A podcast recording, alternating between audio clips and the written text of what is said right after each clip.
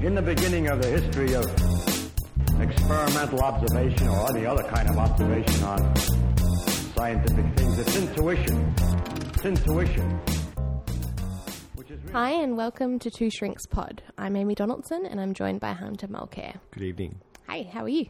Not too bad. Bit croaky in the voice, but other than that, I'm alright. We can cope with that. So, tonight we're going to be talking about stalking, a little bit about clients who stalk their psychologists, and then a bit about some theory about why people might stalk. Then we'll be having a chat about a couple of articles we've come across, and that's about it. That's probably about it. It's Yeah. probably enough. So, do you want to kick us off? I can't really remember the real inspiration for this. I think it's just something that I've always wanted to read about and mm-hmm. never actually found the time to do it. One of my clinical supervisors talked to me about clients who stalk and sort of saying, well, you know, look, Hunter, it's not actually just men stalking women. Yeah. It can be the other way around. Part of a big discussion around boundaries and working as a psychologist and a few things like that. So, Yeah. and I think that conversation stayed with me for many, many years. So I thought that'd be quite interesting. It's kind of like that. Fascinating. So there's some kind of fascination with, you know, the things that are obscure, Hmm. which psychologists happen to like to do that with people Yes. rather than say other things. So the paper I've got is called Clients Who Stalk Psychologists, Prevalence, Methods and Motives. It was in Professional Psychology Research and Practice in 2005 by Rosemary Purcell and colleagues. This is uh, an Australian based study, actually a Victorian uh, study, so from the state where Amy and I live. It starts off talking about, well, one of the ethical principles of doing clinical work is that you know, do no harm to clients, but there's no uh, ethical obligation on behalf of clients to do no harm to psychologists. Yeah, apart from the usual legal. Yeah, you know, the, the legal constraints that we all have in, Yes. in this society. So they talk about the relationship between client therapists is more or less satisfactory for most, you know, clients, right? But there is a minority that uh, intrude on the lives of therapists. They define stalking as when one person repetitively intrudes on another to the extent that they fear for their safety. So there's the intrusion element, and then there's also the feeling fear by the victim. And that, that comes up a bit later as, as kind of an important distinction. Some of the previous research they cite is 5% of university counsellors have been found to uh, have had persistent stalking. In one sample, 53% of an inpatient psych unit had harassment, threatened, or stalking behaviour. So I mean, there's a collection of hmm. behaviours there. Also, you know, there was an Italian study, so it's not just sort of a white Western thing. You know, where 11% of Italian nurses, psychs, and psychiatrists had some stalking behaviour. They talk at length about a United States study where 10% of psychologists had been stalked. So it's quite common. Well, if you think about like the frequency of left-handers, right? Yeah. Left-handers are about 10%, 10 15% hmm. of the population. So, yeah, so I mean, I, I would say that's common. It wouldn't be unusual for you to come across that sort of behaviour. Yeah, that's exactly right. Yeah. So one in ten. So forty-one percent of those who'd had stalking had fear. Seventy percent had their response was anxiety or anger, and half who'd been stalked or had stalking behaviour had modified some aspect of their professional practice. So it's quite interesting because it has an emotional impact, but also like a behavioural impact as well. So they talk about depends a bit on the definitions. So in modern society, the legal sort of definitions talk about it being at least two intrusions, so not Yeah. just one, and a response of fear. Mm-hmm. They use a higher standard because you know that could just be two phone calls on the Yeah. one day, right? And then that could be received as stalking versus say like you know ten or more intrusions going on for more than two weeks. Yeah. I think is the standard they use. So a bit of a difference in the way you kind of do it. I mean, a couple of phone calls or perhaps more modernly like Facebook, Mm. you know, emails or something like that. Yeah. You could have a couple of those, but it's- I mean that would still be intrusion. But Yeah. But what's the threshold for it? yeah, that, that kind of Hmm. thing. So, so this study looked at the prevalence characteristics of psychs who who had been stalked and the characteristics of the clients who stalked them. Okay. That's what I meant. So, a pretty impressive size study. So, they randomly selected 1,750 psychologists in Victoria from Hmm. the registration board list. Yep. So, that's the definitive list of all the psychologists. The qualifications in Australia are roughly equivalent to others in Western countries, Yeah. so particularly roughly equivalent to the United States. The total population was six and a half thousand registered psychologists, hmm of which seventy four percent were female, and so the Random selection was 1,750, of which 73% were female. So Okay. Surveys were mailed, measure of demographic clinical characteristics. They avoided using the term stalking, so they didn't sort of prime Yeah. the respondents. They talked about eight different behaviours. So whether they'd been followed, whether they had surveillance, whether a client had loitered at work or at home or somewhere else, whether there'd been unwanted approaches, unsolicited telephone calls, and then as a separate category, unsolicited letters, faxes. which is sort of perhaps speaks to it was 2005. Uh, Although the amount of practices that still use faxes. fax just amazes me that they'll only accept referrals by fax, not by email, things like that, because it's supposed to be more secure. Yeah, I mean, although uh, the thing I like about a fax is like it prints out and goes somewhere, whereas an email could just go to like an inbox that's Yeah. never ever checked. I always think though of who's picking it up at the other end. Oh yeah. Could be anyone. Oh no, no, no. It is anyone. Yeah, exactly.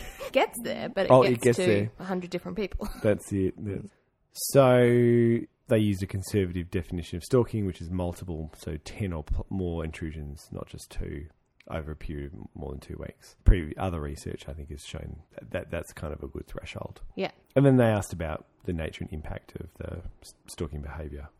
I think they inserted a joke into the paper. So they mailed out the research, Yeah. right? And then standard practice for research when you send out a questionnaire or give someone a questionnaire is to follow up, hmm right? They sent a reminder letter uh, like a week later or something, Yeah. but no additional letter was sent, quote, as it was considered inappropriate in the context of study to dis- dispatch more than two unsolicited reminders to respondents. End quote. Beautiful. Oh, well done. glorious. So, so they they they got about a sixty percent response rate. I think it was about eight hundred and thirty respondents. That's a good response rate. Yeah, it's pretty good. Apologies for like the long list of stats here, but I just really want to kind of give a picture, and then I think your article probably helped to kind of flesh out some of the theory behind it. So, Sounds good. so the lifetime prevalence of stalking was twenty percent. Twenty percent of of the people had ever been stalked, Yeah. and then in the last twelve months, it was eight percent Okay. had been stalked in the last 12 months. It was highest in forensic psychology, so that was 32% of forensic psychs, Makes sense.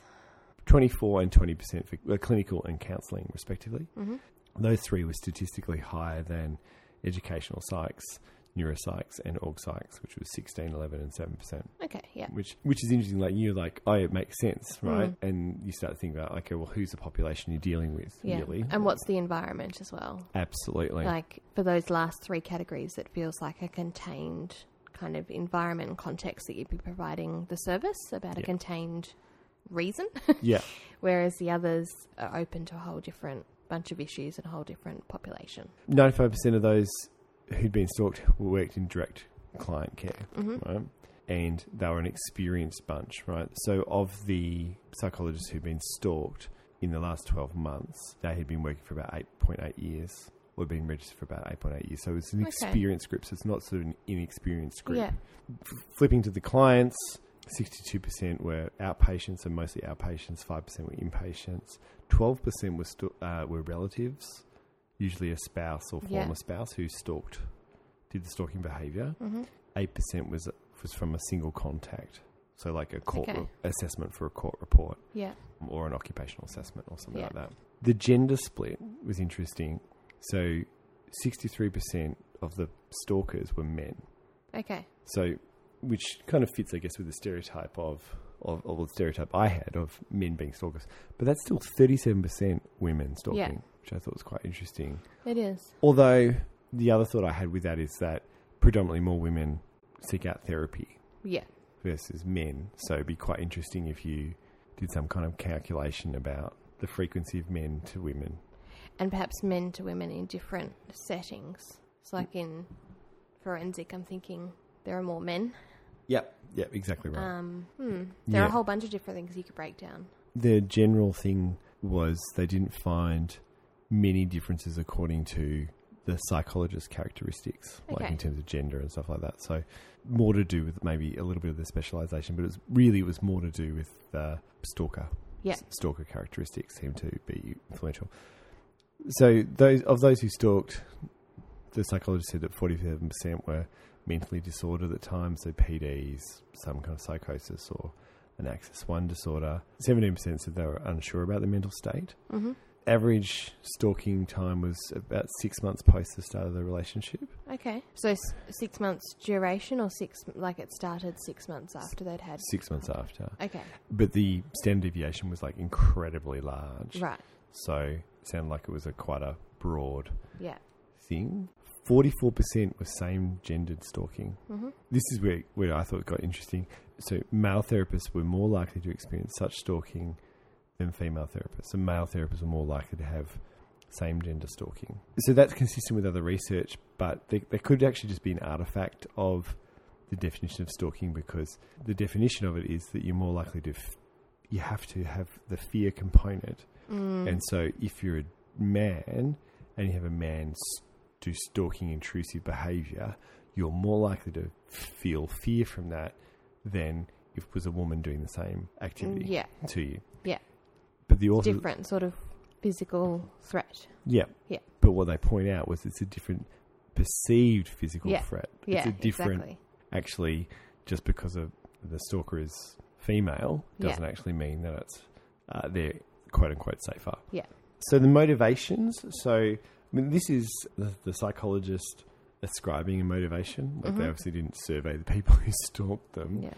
but two Although thi- I did find some research, it's not what I'm talking about today, but I did find some research that was asking people about their own stalking behaviour. So there is some stuff out there about people explaining or saying why it was that Yeah. they did those behaviours. did you look- did you see anything on cyber stalking?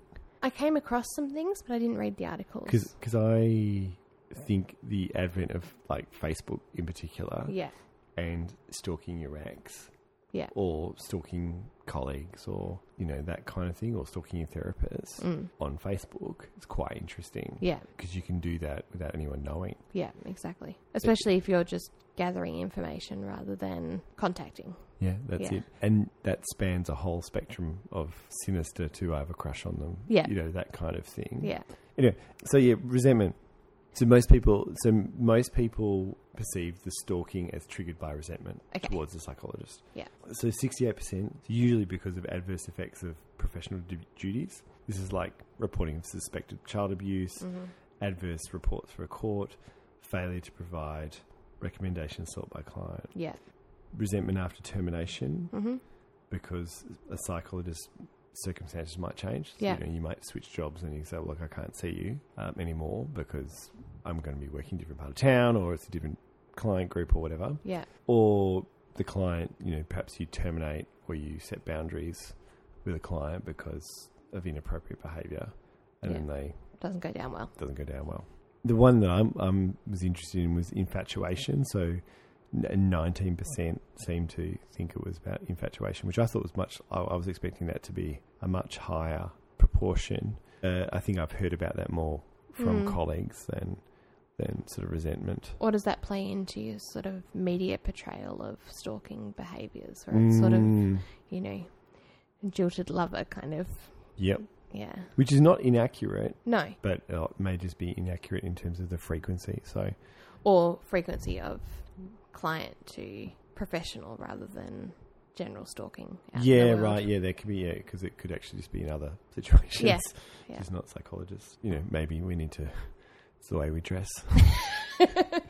Have a listen to the, the end of the last pod if you haven't. Slippers and a white coat. Slippers, white coat, white coat or not.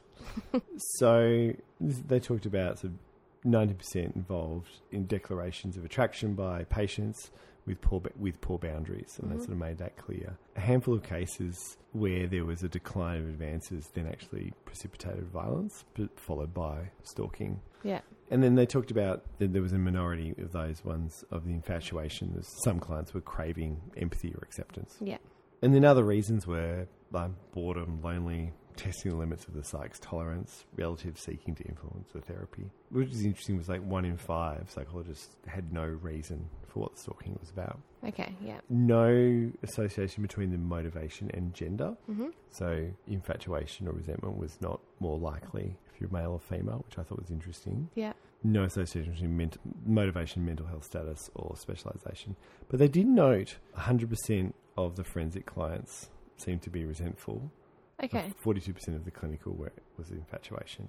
Right. Yeah. I don't know why that wasn't statistically significant, but Yeah. um, Interesting. They were very thorough, as you can probably tell. Duration methods, stalking in about a quarter was stalking lasted for a month or less. Mm-hmm. 56% was a month to, to six months, and 12% it lasted for longer than 12 months, which is a really long time It is. to have and intrusive behaviour in your life. yeah, and I guess thinking back to the other paper that I read that I'm not talking about that perhaps I shouldn't be mentioning. We'll put it on the reference list. yeah, but that's longer than what the average stalking was in the community. Yeah, right. I can't remember the exact amount, but it was, I think it was under a month. Captured the majority of cases. So there does seem to be something different about stalking a professional versus stalking someone else. Maybe it's just more commitment to like get down to the therapy room.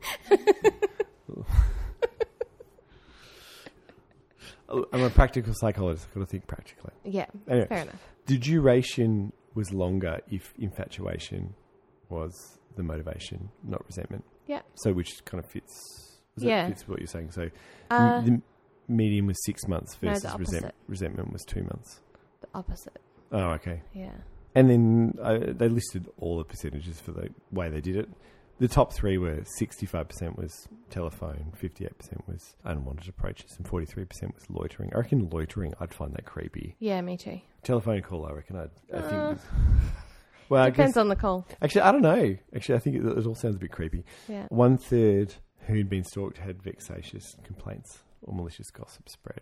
Okay. And infatuated clients were more used more methods. Resentful clients, so four point two versus two point eight. So Hmm. infatuated stalkers seem to stalk for longer and use more methods. Were a bit more creative. Yeah. Perhaps that speaks to sort of the resentful stalking coming from sort of a burst of anger or a sort of, um, Mm. you know, quick retaliation and then And that fizzling out. yeah, peters out. Yeah. yeah, that kind of stuff. Hmm. The more scary bit was the threats of violence. So 38% who'd been stalked had threats of violence. Mhm. So there's like, you know, I'll, ruin your practice. I'm going to harm you. I'm going to harm your loved ones. Yeah. I'm going to threaten to kill you. Three of the stalked people had knives brandished at them, which would Mm. have been very, scary. 17% had had threats to third parties like reception staff. Yeah. One in 10 had been physically assaulted. hmm So this ranged from pushing, hitting to attempted strangulation. yeah. 6% third party had been assaulted.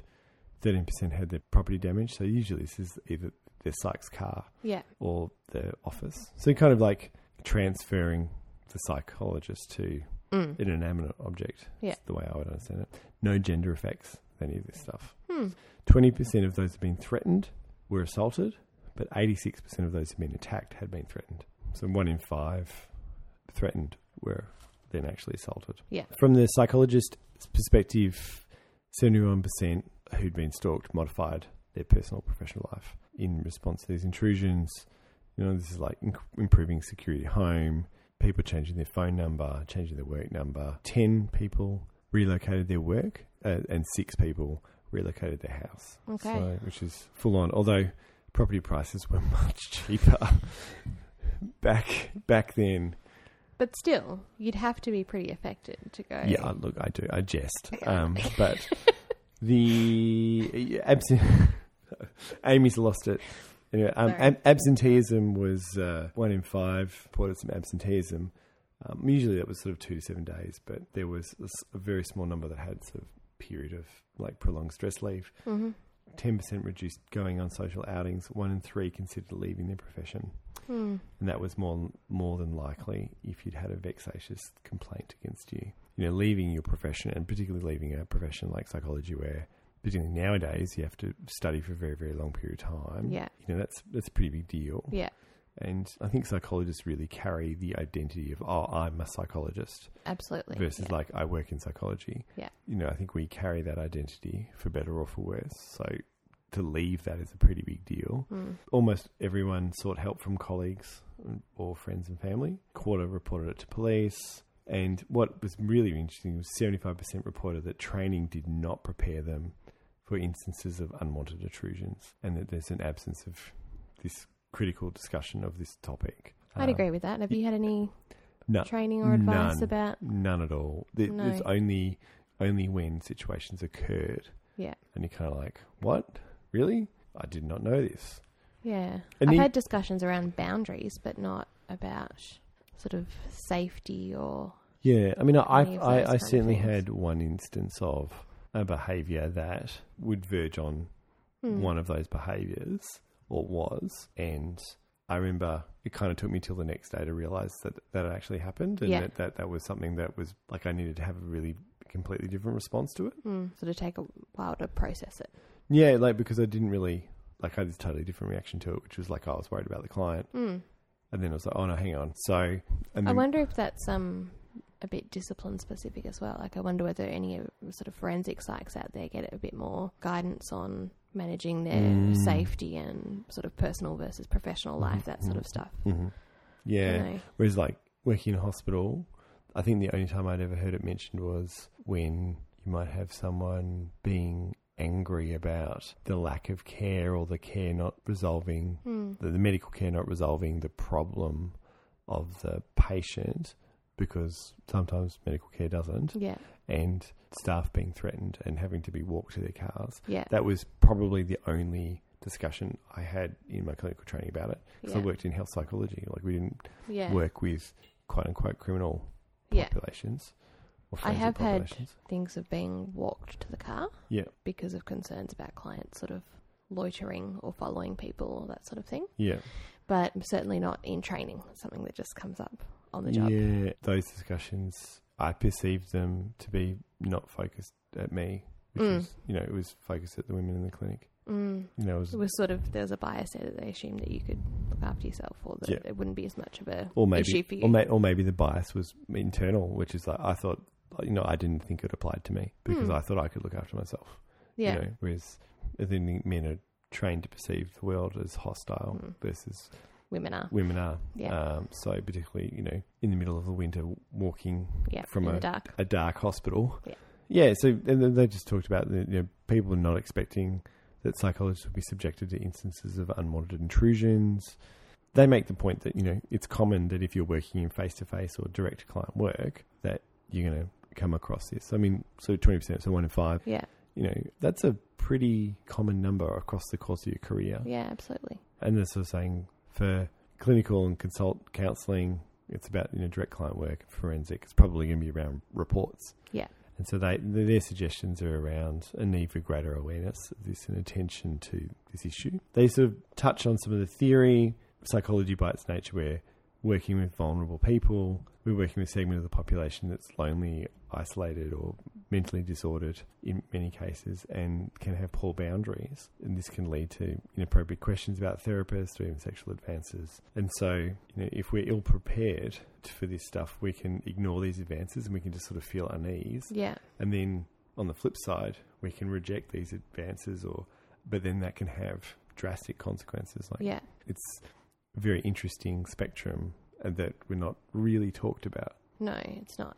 You sort of learn your own way of managing that, and you kind of muddle your way through it in a way. Yeah, Sort of figure it out on a case by case basis, rather than going, okay, this is what I need to do. and it's skill. It's a skill that you once you kind of get, you don't realize you do it. Although I was thinking when you were saying before about the prevalence for those who have been practicing longer, Yeah, there's a, a bunch of research about psychologists' boundaries that as you practice, the longer you hmm. practice, the less firm your boundaries are. yeah, And I wonder whether that is related. Thinking that you can let your boundaries be a little I've been, I've been working. I've been working for a while. yeah, I know what I'm doing. yeah, Exactly. that kind of stuff. yeah, and and sort of and it- missing those some of those cues before it gets to the point where it's dangerous. Uh, look, I, I would suggest that that's a plausible thing, Hmm. and yeah. that's that's where making sure that you have regular supervision of psychologists and actually continue to do that. Yeah,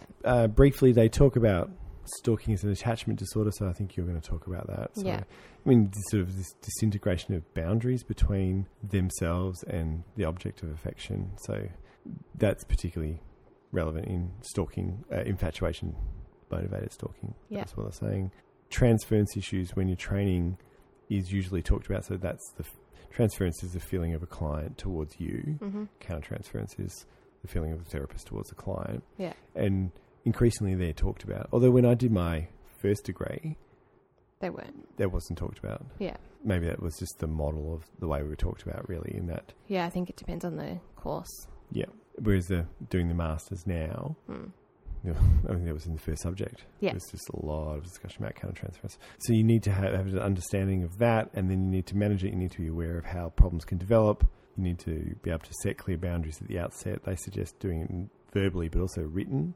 Mm-hmm. So it doesn't seem that's specific to a client. You can return to that discussion later on rather than kind of having to bring it up when a problem arises. Instead of like just setting clear boundaries, you know, how often are you going to see them? This is how you contact me. Yeah. I will not contact you otherwise, blah, blah, blah. And sort of like training people to how to manage these issues in a way that gives dignity to the client as well, so Hmm. does it effectively. And also training people to terminate when problems arise. Yeah. Terminate the therapy, not the client.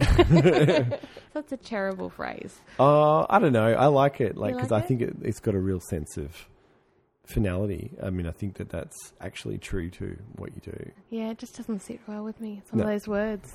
Just go, mm, nah. Yeah, but I'm I'm, I'm a like a harder edge. Like the in the hospital system, there's this move to like talk about the patients as consumers. It's like no, they're patients, They're man.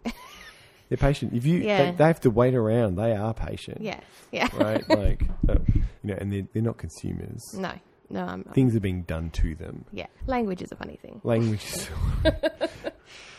Yeah. They make an interesting point, which is that there's often accusations of poor management of transference, but actually, in their clinical experience, that's typically unjustified Yeah. in stalking cases. So there's often that's the claim that's made, but actually, that doesn't really explain it. And then, and then they talk about the fact that it was an experienced sample, Yeah. and, and that you know you'd expect more experienced clinicians on the whole to be better at managing Hmm. transference issues. Yeah. And then they sort of finish off saying, you know, psychologists are in a position of power and trust in therapeutic relationships, accentuated by clients' vulnerability and distress.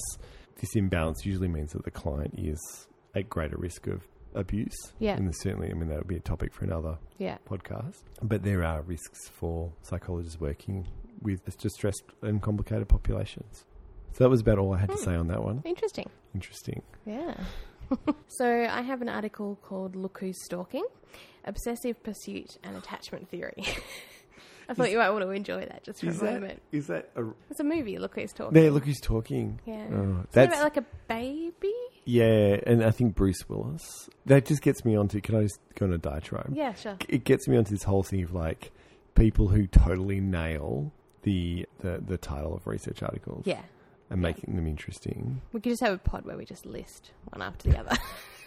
well, see, the thing is, there's so few and far between. yeah.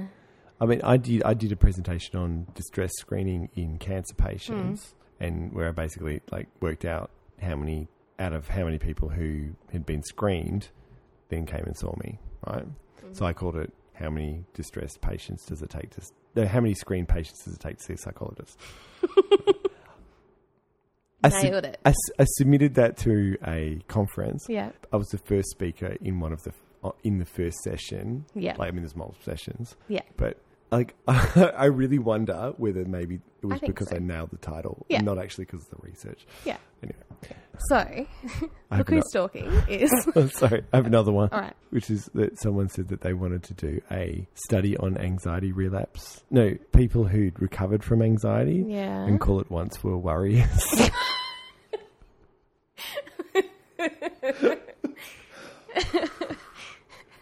You now just want to write research that Oh. ha fits a title that you've already thought of, don't you? it's as good as reason as any. Anyway, Yeah. so look who's stalking. Look Who's Stalking by Patton, Nobles and Fox in the Journal of Criminal Justice in 2010. So this research spoke about how prior research had focused on behaviour rather than a theory or looking at long-term predisposing factors. And they quoted the first person to look at attachment in stalking, which was back in 1992, saying that stalking is an extreme disorder of attachment. So the idea is that there's rejection inherent in stalking, in that you're continually seeking out some kind of interaction with someone who's rejecting you. And so this sort of rejection is continually fueling that insecure hmm. attachment. There have been only a few studies who, that have looked at stalking and attachment. When they have, they've lumped insecure attachment in together. So anxious, avoidant attachment and anxious, preoccupied attachment all into one mm-hmm. insecure category rather than splitting them apart. Yeah. And so So, if, listeners, if you're unsure what Amy's talking about, go back and listen to Pod Four. yeah, I think I give a brief, i.e., twenty minute discussion on on the theory shall of I try attachment. a, a 15 second? You, I'm sure that everyone would be happy with that. Yeah. Okay, so the 15 second version is that people who are, have an anxious, preoccupied attachment seek out proximity to their caregiver and are really anxious when they leave. And then those who are avoidant in their attachment avoid connecting with their caregiver and are kind of dismissive and Yeah. Yeah. And then there's a, a secure type, and then there's a uh, disorganized. disorganized type. Yeah. Yeah. So they spoke about how by nature stalking appears to reflect an anxious attachment, where you're seeking proximity to someone who's angry or frightened and who's responding negatively to you. Hmm. So you're not kind of taking on that feedback and you're continually trying to seek out Hmm. that dynamic. So while they acknowledge that there's a good theoretical base for it, uh, they say that there's not much in the way of um, Actual sort of results. actual results, exactly. And so, sort of talked through a few early studies that found that people who later on stalked reported that they'd had changes in their caregivers before the age of six, so had sort of an unsettled child parent relationship, and just over half had experienced trauma at the hands of their caregivers in childhood. So, kind of building up that picture of of a population that perhaps has some vulnerability to insecure attachment. Yeah. I mean, so if you were going to try and give someone an insecure attachment, Yeah.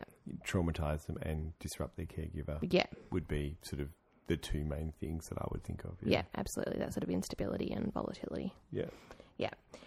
So the previous research has looked at students and people in prison populations. There's a couple of studies that look at inpatients, so psych inpatients, yeah. And then they've also had a look at emotional correlates, so propensity to anger, jealousy, need for control, that sort of thing. Some psychological disorders as well. So it's all kind of circled around insecure attachment. Mm-hmm. So that's sort of a bit of a brief sketch of the past research.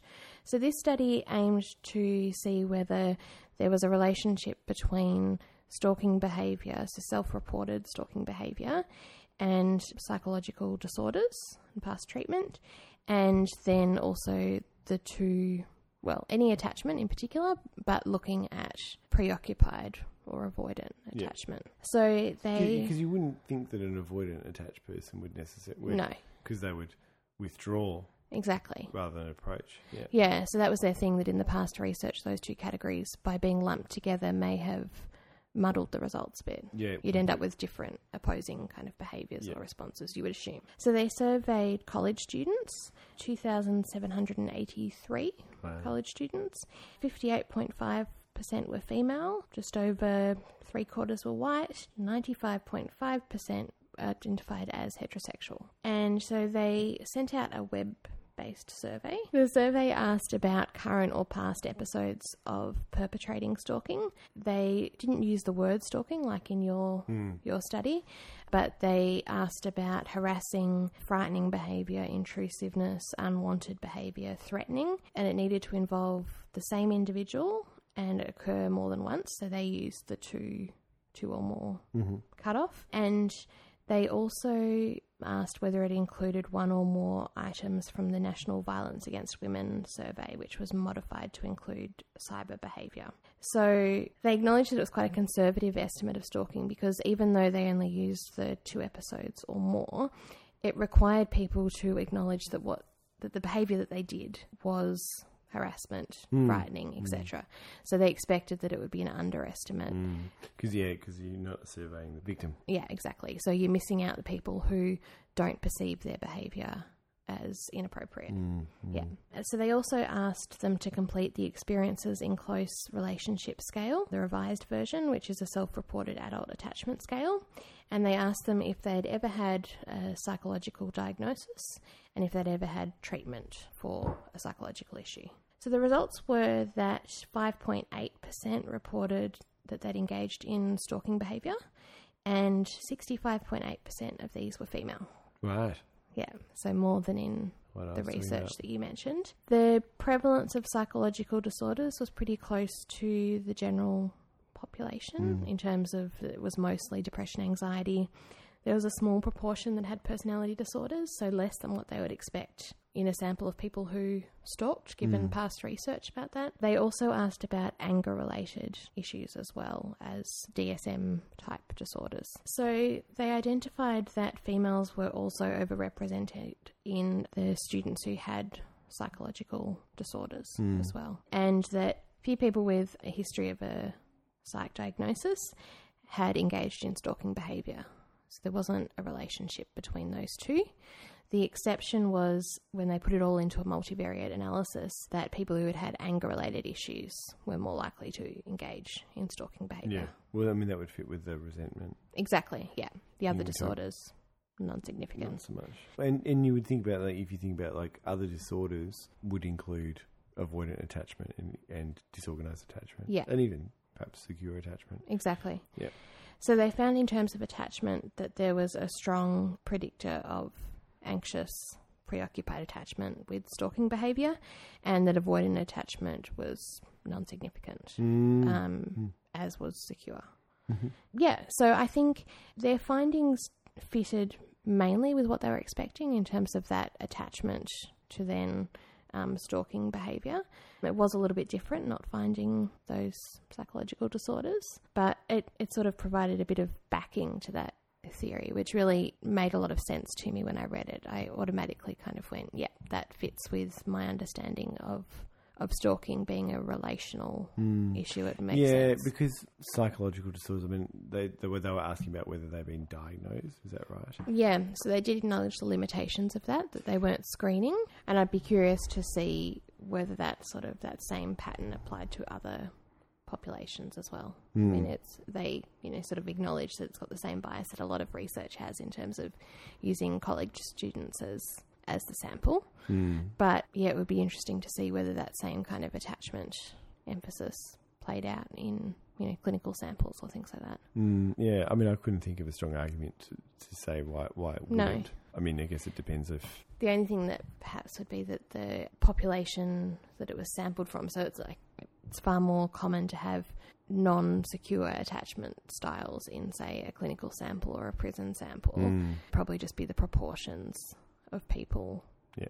engaging in those behaviours Yeah. that might be different. Do you reckon there'd be a lot of insecure in a prison population? Yeah, there's been a bit of research around that. I mean, for the same kind of thing that that sort of unsettled development, yeah, then impacting different emotional regulation, impulse control, stuff like that. Yeah, and sense of boundaries and Yeah. what's right and wrong, and, Exactly. and how you regulate that. Yeah, I guess Yeah. that makes sense. And how you deal with your frustrations towards other people or all those kind of Absolutely. things. Yeah. Yeah, Yeah. But yeah, so I, I found it quite interesting, and it certainly was the only thing I came across that sort of had that theoretical bent to it. I mean, Yeah. admittedly, I you know, didn't read everything out there, but the theme that kept on coming up was around attachment and Yeah. stalking. The, so. I did I did read an article. It was called "Stalking of Psychotherapists by Current or Former Clients." Colon. Beware of the securely attached exclamation mark. Hmm. So I don't think I've ever seen an exclamation mark in the title of an article. no. And that was in Psychodynamic Practice 2006 by Glyn Hudson Allez. So there's great discussion about the insecurely attached client. They talk about the difference between erotic transference, thought to be the healthy love relationship that forms a part of a therapeutic alliance of work, and that that can be actually sort of therapeutic, Hmm. versus eroticized transference, which is thought to be the more severe, tenacious, and often considered to be a delusional disturbance that may manifest itself in appro- inappropriate attachment with it, within the therapy room Hmm. or stalking behaviours outside it. And, that, and I mean, they go into other other views about a whole lot of stuff, but they talk about insecure attachment, Yeah. personality disorders, borderline personality, narcissism. Yeah, Mm. so much much the same as what you're talking about. Yeah. And I kind of, when I was reading this, I was thinking as well, given that I knew that you were reading about, you know, clients who, who stalk their psychologists, thinking about the ways of working with that. Say you had someone who was engaged, starting to engage in those behaviours and you were still seeing them. Yeah, It would be entirely different to approach it from an attachment perspective than to approach it from some other perspectives in therapy. I'm thinking about sort of, you know, mm. managing managing the reasons why that behaviour might occur when you conceptualize it as an attachment behaviour instead of something malicious or reactive or whatever way you mm. want to mm. frame it, whether that then impacts how you manage that dynamic. I would think that you would very much have to set boundaries Mm. and setting boundaries, like and actually having a discussion with a patient around Yeah. why they've inappropriately caused a boundary issue. Mm. I think would be a mistake. You would assume that would be I, w- I would be urging on the side of terminate. oh, not well, not terminate, but setting a boundary. Yeah. Oh, this is- is absolutely. what- and I'm not. Which is what you do in it. Attachment gonna discuss it. based stuff. This is this is the yeah. Yeah. So like a parent, you mean? Yeah. Yeah, like a parent Yeah. to a child is what I mean. Yeah. Yeah, yeah, you'd set firm boundary that still contained care and interest, but a firm boundary that it wasn't okay to go Yeah. outside of that. Rather than say what like flying off the handle or kind of Yeah, or going, I'm than going to terminate the, yeah, the rather than something punitive. or avoidant Yeah, and sort of like going, Yeah. I, I, I know you called my house last night, but I'm going to talk I'm about not going to talk about it. Or Yeah. I, I, I did see you, you know, scratching your name into my car. Yeah. I'm not going to talk about it. Yeah. Yeah. kind of- Yeah. So, I mean, the opposite of stalking in some respects would be termination, like Yeah. early termination by a client. Yeah, so And- just failing to appear. failing to appear, and particularly around if you think about like a model of infatuation, Mm. resentment, and then thinking about from an attachment perspective why so, why someone might drop out of therapy Absolutely. if there's a particular crux point. And I mean, I don't know about your experience, but mine's often been that sometimes it'll be when something really sort of important has happened in therapy or something where there's sort of been a connection or something that's kind of um, shifted or that a client's felt particularly understood, that then it might be the next session that they They don't show up. Yeah. yeah. or don't say much. And then we'll kind of, if you sort of work through that, then things kind of keep on going. But it can be quite confronting for some people who are used to withdrawing when Yeah, and I that sort of think that, situation. and that's when you have to. That's when you hope that you've built the therapeutic alliance well enough that they do return. Yeah, and or at least talk to you about it to be able to. and that they know that they can return. And I Mm. think also the therapist holding your fire in terms of not flying off the handle and go, oh my God, they didn't come in. I'm going to give them seven phone calls today. Yeah.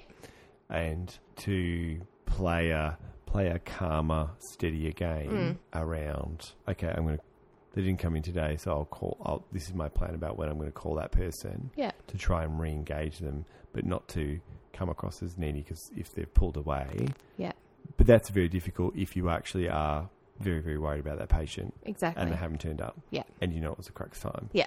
It's a very, very difficult line to walk, yeah, particularly if you're trying to hold yourself steady mm. and wanting to be that steady, calm, secure base. secure base that we keep talking about. So, Yeah, yeah. Yeah, interesting. Hmm. Should we take a break? Yes, sounds good. Okay. We'll be back in a few moments.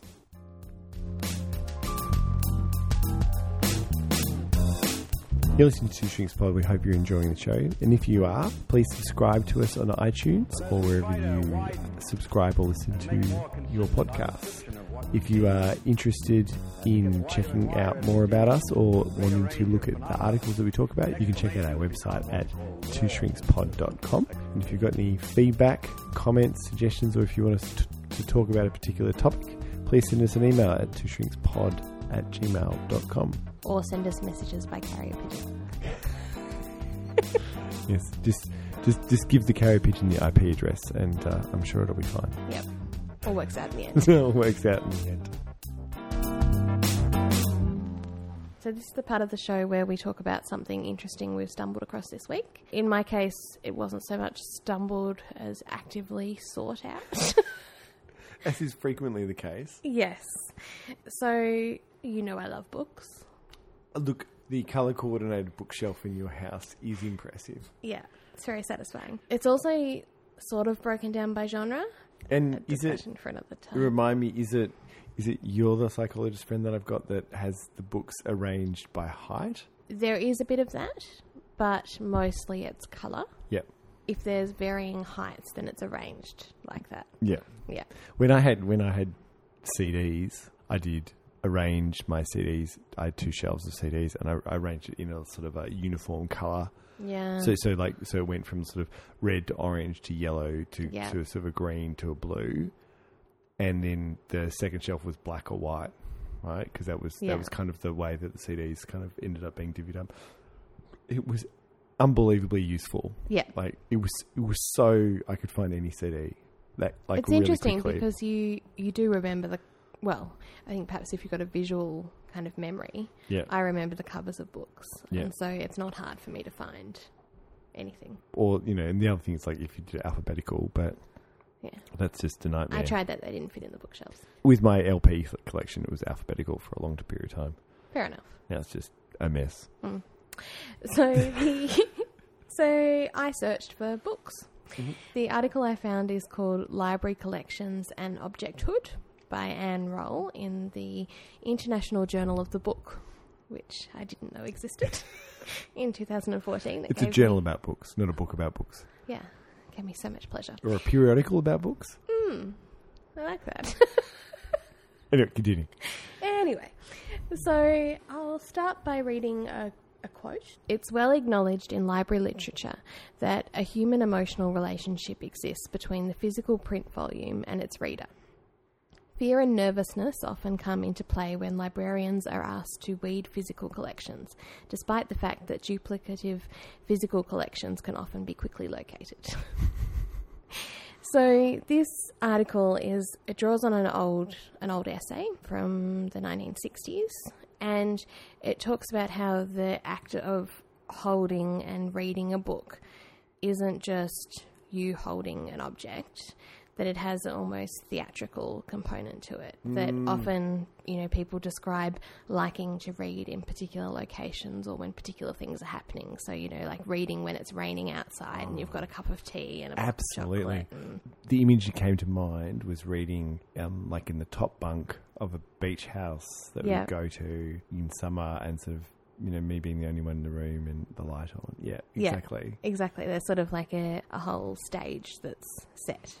That's not just about having this physical thing with words on the page. Yeah. And so it's kind of talking about how there is something different about physical books and about, about doing that and having moments away from digital technology just to be with something that's sort of physical and takes you to an, into another world, Yeah. but that you also kind of create this whole environment and there's sort of a mm. ritualized element of it. spent a lot of time in my undergraduate degree, so that was in the late nineties in the libraries there, and it's sort of really pre the wholesale adoption of electronic Yeah. journals that kind of came in as I think it was in my honours year, uh, which is around two thousand, and there is something magical about reading and being amongst these books and these this there, there's there was there was something about it. I, Yeah. I, I couldn't put it into words, but yeah. Absolutely. And there's also that thing of that you're more likely to stumble across something as well in that sort of environment, something Mm. that you might not be looking for, but that kind of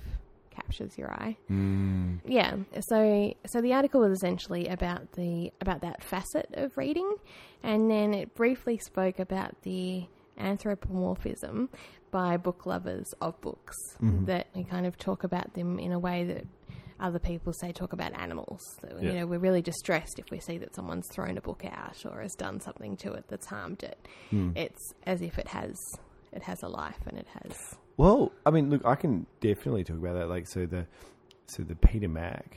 So if you, if you're a listener, and you don't know what the Peter Mac is. It is this world famous cancer hospital that's located in Melbourne, and it recently moved from its long time home to a brand new, spectacular looking building. yeah. And in the process, they downsized, or I think got rid of their library. Mm. And I knew this was happening, and I was in there, and I got friendly with the librarian, and and was asking about what's going to happen to all these old books. Yeah. And then I managed, I managed to get her to give me like twenty or thirty psycho-oncology related texts, Yeah. including this this tome, like literally a tome, like of of a book called Psycho-oncology, the first edition of it, Yeah. Which is like if if you think about Indiana Jones and Raiders of the Lost Ark, and there's a bit, and he gets out. He gets out this old book and he opens it with a key and there's a, Yeah. picture of the ark. It's a it's a book that thick, Yeah. right? Yeah. And like I, And from was- the text that you sent me when you got that book, it, it felt like discovering that. forgotten that. But yeah, so yeah, anyway, yeah, Yeah. So, and and and and because I'd spent a lot of time in that library getting those books, and, Yeah. and, and and particularly using that one book in Yeah. particular for a period of time. yeah, it takes on a certain. I'm very very very pleased I've got that book. Yeah. I have recently been given a assortment of A.A. Milne, so Winnie the Pooh Mm-hmm. books that were belonged to my stepdad's mum, and she had them. She was given them in the 30s, and they're beautiful, like with cloth Mm. covers, and she's written her name in the front in Oh. you know children's handwriting. Yeah, right. And the illustrations and things are gorgeous and sort of half falling apart. But it's that sort of thing of going, well, I must now tend to this thing. I must make sure that, that these books are, are safe and looked after. And yeah, It's interesting. I think over time, certain books I've grown more attached to, and certain books I've got Mm. less attached to. yeah, yeah. And there are some that I just, yeah, couldn't bear to part with. So yeah, I was comforted to read about other people having the same kind of experience. What's what's one or two books that in your collection that I have are really sort of you know evoke a strong kind of connection. I have multiple copies of The Handmaid's Tale by Margaret Atwood. It's my favourite book ever. Really? Yeah. I read it over and over again. And so I have the original copy that I was given. And then whenever it comes out in a new cover or whatever, I end up buying it. It's just obsessive. I have some books from when I was a child as well that have, you know, some of them have ripped covers and and pages coming out of them and things like that that Yeah. really hang on to. And then there are some that I've kind of written notes in, Yeah. which always I was kind of torn about that because my nana was a librarian, and so it was very much like you don't do that. And then kind of going, well, if books are something you interact with, Oh my! So so as part of the degree, the masters that we're doing, I ordered the interpersonal processes book by Teyber. yeah, Which, if you are a budding therapist, inter, was it interpersonal Yeah. processes by Teyber, which is T E Y B E R. Uh, get a copy of that. It's very very interesting. It's Hmm. Yeah. very poorly edited, so there's so quite there's- dense. and repetitive and, and a whole lot of stuff. So there's like eight. There's like eight editions of it. Yeah. So I bought like the sixth edition because Hmm. it was like twenty dollars versus ninety or something, Yeah, and, so I got a used edition. Yeah. and in it, whoever there was the student who had it has written all through this textbook, and and kind of like, and it's But- personal things, but it? it, it's it's not like. Yeah, it's not like I, you know, like commenting on the theory. It's like this is exactly what's happening between me and Phil, you know, like, and like throughout. And Brilliant. so, and so I took if I'd read the page, Yeah. I would cross out the comments, so I knew that I'd I was up to that point. you read that point. So- it's like when I was in the the bookshop and found that book on narcissism, and it had a questionnaire in there about whether you were a narcissist or not. and someone, it was a new bookshop, and someone had written in pen their In answers pen. to all of the narcissism questions, and I just thought that's just a perfect indication that yes, you are a narcissist. Hmm. That's great. I was, yeah, I was just looking at my bookcase, some of the books. I, the books that I have held on to are ones that are sort of like odd books, like in hmm. terms of there's like there's a book up there eh, by Iain Banks called Raw Spirit, which is so Iain Banks is this science fiction author and also a fiction author. I think he died recently of a, it might have been pancreatic cancer hmm. amazing science fiction books if you're into science fiction. And Raw Spirit is a, is a non-fiction book about him. Somehow he gets the job of going to all the distilleries in Scotland, whiskey distilleries in Scotland. Gets the job or assigns himself the job? No, I think someone pitches it to him, Ah. right? Like in the search of the perfect dram. And that's the setup of the book. It is the most incoherent, rambling, uh, self indulgent read. Yeah. And if you like whiskey, and you read it and you still, you come away with it going, I'm a bit confused as to what I've just read, Yeah. but I know I enjoyed it. Yeah, I love stuff like that. And the, and the book next to it is called Last Chance to See by Douglas Adams. Mm, yeah, and, and that's a that's a r- cracking read about because Douglas Adams is such a great writer that's Yeah. about endangered species and the the last chance to go and see these endangered species and goes and sees we've like done an update. yeah with Yeah. um Stephen Fry. Stephen Fry so the the kakapo Yeah. which is this endangered parrot and the white rhino and stuff like that so it's very Mm. very interesting the other book I was looking at oh there's the Dam Busters which Mm. is a really interesting book but there's a book called Martini which is all about martinis Yeah. and the making of martinis and these se- chapters on like how you know how long should the toothpick be Yep, how how she, how you should make the ice yep. and it's yeah I think the ta- Perfect for your ACPD. oh my gosh the, the the tagline is called like how to live a martini and mix a life I think so it that's by Frank Moorhouse that's really really good Beautiful. uh, So, so what did you come up with? so I came up with like because we we did stalking right that's pretty heavy so yeah. it, it's psychological, but it's actually in the New Yorker. hmm The Glossary of Happiness by Emily Anthes. So it's just a short little article, and it talks about a psychologist called Tim Lomas who uh, went to the International Positive Psychology Association conference, and he came across a presentation, a Finnish student presenting uh, Emilia Latia. I probably said that wrong. From Helsinki, hmm and she was giving a talk on sisu, a Finnish word for the psychological strength that allows a person to overcome extraordinary challenges, which is similar to what American might call perseverance or the trendier concept of grit. But it, this word has no Direct real translation. direct translation. Mm. Connotates determination and bravery and a willingness to act when the reward seems out of reach. And this student had framed it as a universal human capacity, but it just so happened that the Finnish had noticed it and Mm. coined a word for it. And so this started Tim Lomas thinking about this and thinking, you know, well, you know, there must be other words and experiences and things that foreign languages have described that have no direct Yeah. English counterparts. And so he developed the, the Positive Lexicography Project, an online glossary of untranslatable words. Mhm. So he had the first edition, there was 216 expressions from 49 languages Mhm. there was three groups of categories or three categories. So the first group of words refers to feelings such as Hemiat, which is German with the deep-rooted fondness towards a place to which one has a strong feeling of belonging. Hmm. The second refers to relationships. Now, I, I'm not sure how to say this at all. It's from a language called Yangan. Hmm. A look between people that expresses unspoken but mutual desire. Daridi, which is Australian Aboriginal, although there's like about there's like hundreds of Yeah. indigenous language. A deep spiritual act of reflective and respectful listening. Hmm. And finally, a third cluster of words described as aspects of character. So this is Sisu or Feng Yum, which is Mandarin Chinese for personal charm and graceful bearing. Ilunga from Tsuba, being ready to forgive a first time, tolerate a second time, but never a third.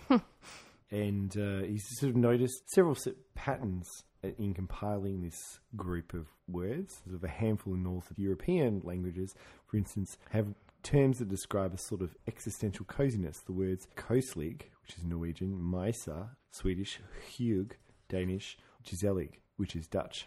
And they convey both physical and emotional comfort. And the question is, you know, does that relate to the fact that the climate is colder up there and you would value the sense of being warm and secure and cozy inside? Mm, Like that, um, what's that Danish word? It's something like hug or something that means to get together with your friends and have a sort of warm environment and drink and talk and Yeah. feel good together. Yeah, and so so they talk about you know well perhaps you can start to link culture to to geography and climate, and in contrast, Southern European cultures have words about being outside and strolling outside and savouring the atmosphere. And those words, like the French flaner or the Greek volta, um, might be more likely to emerge in those cultures. And so they talk about that as being speculous, and they debate the links between langu- language, culture, and cognition Mm. you know, if you've seen Arrival, they talk about uh, the movie Arrival. They talk about you know, linguistic rel- relativity posits that language itself and the specific tongue we happen to speak shapes our thoughts and perceptions. which I didn't realize was a really controversial topic. Oh, really? Yeah, I've, I've got a friend who's. Um, But they're teaching the heptapods mahjong. I know. I have this friend whose daughter is studying linguists. Linguists, that's not a word. Um, linguistics. Linguistics, thank you. Um, friend whose daughter is studying linguistics, and they sort of have debates about this, my friend and his daughter, because he speaks two, three languages Yeah. and three, and is certain that when he's thinking in a particular language, his intentions and emotions and cognitions are different than when he's thinking in one of the others. Yeah. And so they have this ongoing debate about who's right, but apparently it's quite controversial. But I think it would it would Makes sense. would make sense. Yeah. Like you know, using a Mac is different to using a PC Mm. in sort of certain ways. So you would imagine that there's sort of some transcendent stuff, but Mm. also that the way that you phrase things is, you know, I don't know. Yeah, I don't Yeah. know. I'm not. I'm not a linguist, but Very interesting. well, so I thought that was a nice palate cleanser after Absolutely. stalking. Yes. All right. Thank you for listening. Uh, we'll catch you next time. See you later. Bye.